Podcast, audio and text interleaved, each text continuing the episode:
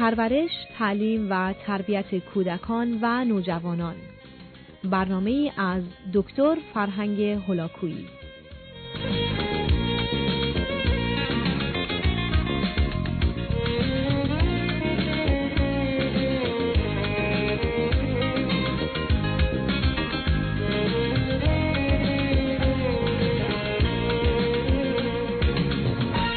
بینندگان عزیز، در بخش پایانی این برنامه به دنباله مطالبی که درباره ترکیب هوش انسانی لازم هست اشاره بشه توجه شما رو جلب میکنه. قسمت سوم هوش، شناخت و آگاهی از احساسات، عواطف، هیجانات و حالات دیگران هست. برخی از مردم از دیگران خبر دارند و آنچنان مشغول و درگیر خودشون نیستند، در حالی که برخی کاملا از حضور و وجود دیگران و حال درونی افراد دیگه به مقدار زیادی بیخبر هستند. اینکه من بتونم مخصوصا خودم رو جای دیگری بگذارم، اینکه توان اینو داشته باشم در جایگاه و پایگاه او به جهان و حتی به خودم نگاه کنم، اهمیت بسیار ویژه‌ای داره. برخی متاسفانه هرگز از خود بیرون نمیان و هیچ حالی رو در دیگران آنگونه که هست به درستی تشخیص نمیده. معلومه که این افراد در جهت ایجاد ارتباط و مخصوصا اجتماعی شدن مسئله و مشکل دارن، زیرا به دلیل این همه گرفتار بودن در خود نه دوستی پیدا میکنن و نه دوستی میتونه احتمالاً ادامه پیدا کنه. مخصوصا اینکه این افراد توان اون رو ندارن که از حال دیگران و احساسات و هیجانات اونها به نفع اونها و خودشون استفاده کنند و بنابراین در دنیایی از تاریکی در جهت خود و دیگران قرار میگیرند و درست مانند کسی هستند که بر اساس کوشش و خطا احتمالاً رفتاری رو میکنه و منتظر پاسخ و یا نتیجه خواهد بود. به هر حال این افراد در جهت ایجاد ارتباط با دیگران به صورتی عمیق و سنگین دچار اشکال هستند و غالب اوقات ناچار انزوا رو در پیش خواهند گرفت. این نوع از آگاهی از دیگران و خود رو جای دیگران گذاشتن و دیگران رو آنگونه که هستند تا حد ممکن شناختن به عنوان هوش احساسی یا هیجانی emotional intelligence در چند سال اخیر اهمیت ویژه‌ای و یا توجهی رو جلب کرده و موفقیت‌های اجتماعی و یا شغلی در گرو آگاهی و یا داشتن هوش در این زمینه هست. مورد چهارم هوش، هوش کلامی یا سخن گفتن هست. بسیاری از افراد به راحتی آنچه رو که در ذهن دارن میتونن بر زبان بیارن و توان این رو دارن که کلامی رسا و شفاف داشته باشند. برخی نه در ذهن خود از حال خود خبر دارند و یا از عقیده و نظر، و یا اگر همچنین توانی رو دارند و به اون دسترسی دارند، متاسفانه امکان بازگو کردن اون رو و یا دادن پیام رو به خوبی و درستی ندارند. این افراد معمولا در جهت نوشتن نیز با اشکال فراوانی روبرو هستند و غالب اوقات نمیتونن دیگران رو و پیام دیگران رو دریافت کنن و یا پیامی رو که مایل هستن به دیگران منتقل سازن. به همین جهت است که مخصوصاً برخی از حرفه ها دقیقاً احتیاج به سطح بالایی از این هوش، از جمله معلمی، داره و الا هم کار تدریس رو بسیار مشکل میکنه، هم دانش آموز و دانشجو رو با اشکالات فراوان و هم خود فرد از خستگی و احساس بدی که داره دائما رنج میبره.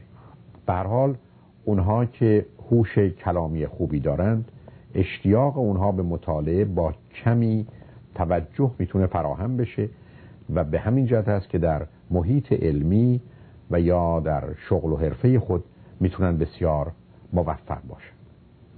عامل پنجم، هوشی است که مرتبط به زمینه ریاضی، مکانیکی و منطقی است، یعنی نظامی که پایه و مایه استدلال و تعقل و تفکر و اندیشه هست.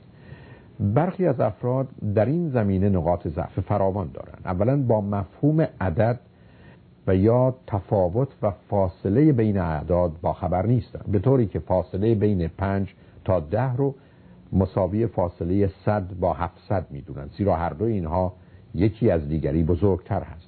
یعنی دقت لازم رو در اندازه ها و فواصل به دلیل هوش کم در این زمینه ندارند.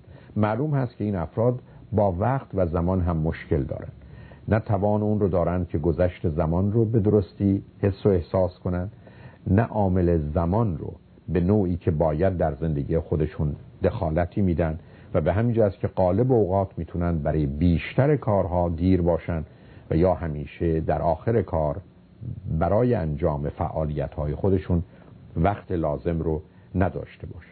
همان گونه که عرض کردم، این نگاه فیزیکی مکانیکی پایه تفکر و تعقل استدلالی است و بنابراین در جهت یادگیری علومی که به این نوع استدلال مخصوصاً هندسه و یا حساب استدلالی احتیاج هست، آگاهی در این زمینه و یا داشتن مهارت‌های هوشی نقش بسیاری داره. این افراد آمادن که مبانی و مبادی تفکر رو بیاموزن و اصولی رو که در استدلال و یا ارتباطات خودشون به کار میبرن رعایت کنن. این افراد در جهت درک روابط و قوانین طبیعت نه تنها مشتاق و بسیار راحت و خوشنود هستند، از سهولت و سادگی چنین برداشت‌های علمی برای اونها داره، در حالی که کسانی که از این هوش بی بهره هستند هر نوع مطلب دقیق علمی به عنوان معمایی و یا تاریکی به نظرشون میاد. عامل ششم هوش موسیقی هست، یعنی صدا و مخصوصاً آنچه که صدایی است که در خودش و با خودش حالات ویژه‌ای رو داره. کسانی که از این هوش برخوردارند به موسیقی علاقه‌مندند و از اون لذت میبرند، به دنبال تاریخچه، فلسفه و تفسیر و تعبیر موسیقی هستند، آلات موسیقی رو میشناسند، مایل هستند که اونها رو بنوازند و در این زمینه از خودشون مهارت‌هایی نشون میدن و تمرین موسیقی برای اونها بسیار راحت و ساده و لذت بخش است، در حالی که برای کسانی که چنین توانایی ندارند آموزش موسیقی و یا نواختن آلت موسیقی کار سنگین، دردآور، رنجآور، تکراری به نظر میرسه. عامل هفتم درک فضا و برداشت درستی از مکان هست. کسانی که از این جزء هوش برخوردار هستند در جهان سه بعدی زندگی میکنند و از عمق و فاصله ها درک بیشتری دارند و بنابراین کمتر درگیر تصادف میشن، زیرا نه تنها فاصله که متوجه سرعت و نزدیک شدن و دور شدن اشیا از یکدیگر هستند. این افراد مخصوصاً به دلیل این توانایی در جهت تخیل و مخصوصاً تخیلی که منطبق با قواعد و قوانین طبیعت است و به اونها فرصت اختراع و اکتشافی رو میده تواناتر هستند. افرادی که از چنین جزء هوشی برخوردارن معمولاً با چشم بسته توانایی رو دارن که آنچه رو که دوربرشون بوده یا ازش خبر دارن رو گزارش بدن، در حالی که کسانی که در این زمینه توانایی لازم رو ندارن معمولاً از بازگو کردن حتی چند شی و یا قرار گرفتن اونها کاملاً بیخبر هستن. این افراد معمولاً رؤیا یا خواب جاندار تری رو دارن، به طوری که در خواب خودشون میتونن با ظرافت و دقت بسیار اجزا رو تشخیص بدن، در حالی که کسانی که از این جزء هوش بی بهره هستند غالب اوقات خوابشون آنچنان کلی است که برخی از اوقات تصویرها و یا روابط نامشخص است. به هر حال کسانی که در این زمینه بهره هوشی بالایی دارند با طرح و نقش و رنگ ارتباطی دیگر دارند و به همین جهت است که مایه‌های هنری و خلاقیت‌ها و ترکیب‌های ویژه‌ای رو میتونن موجب بشن. عامل هشتم عامل درک طبیعت و ارتباط با طبیعت هست.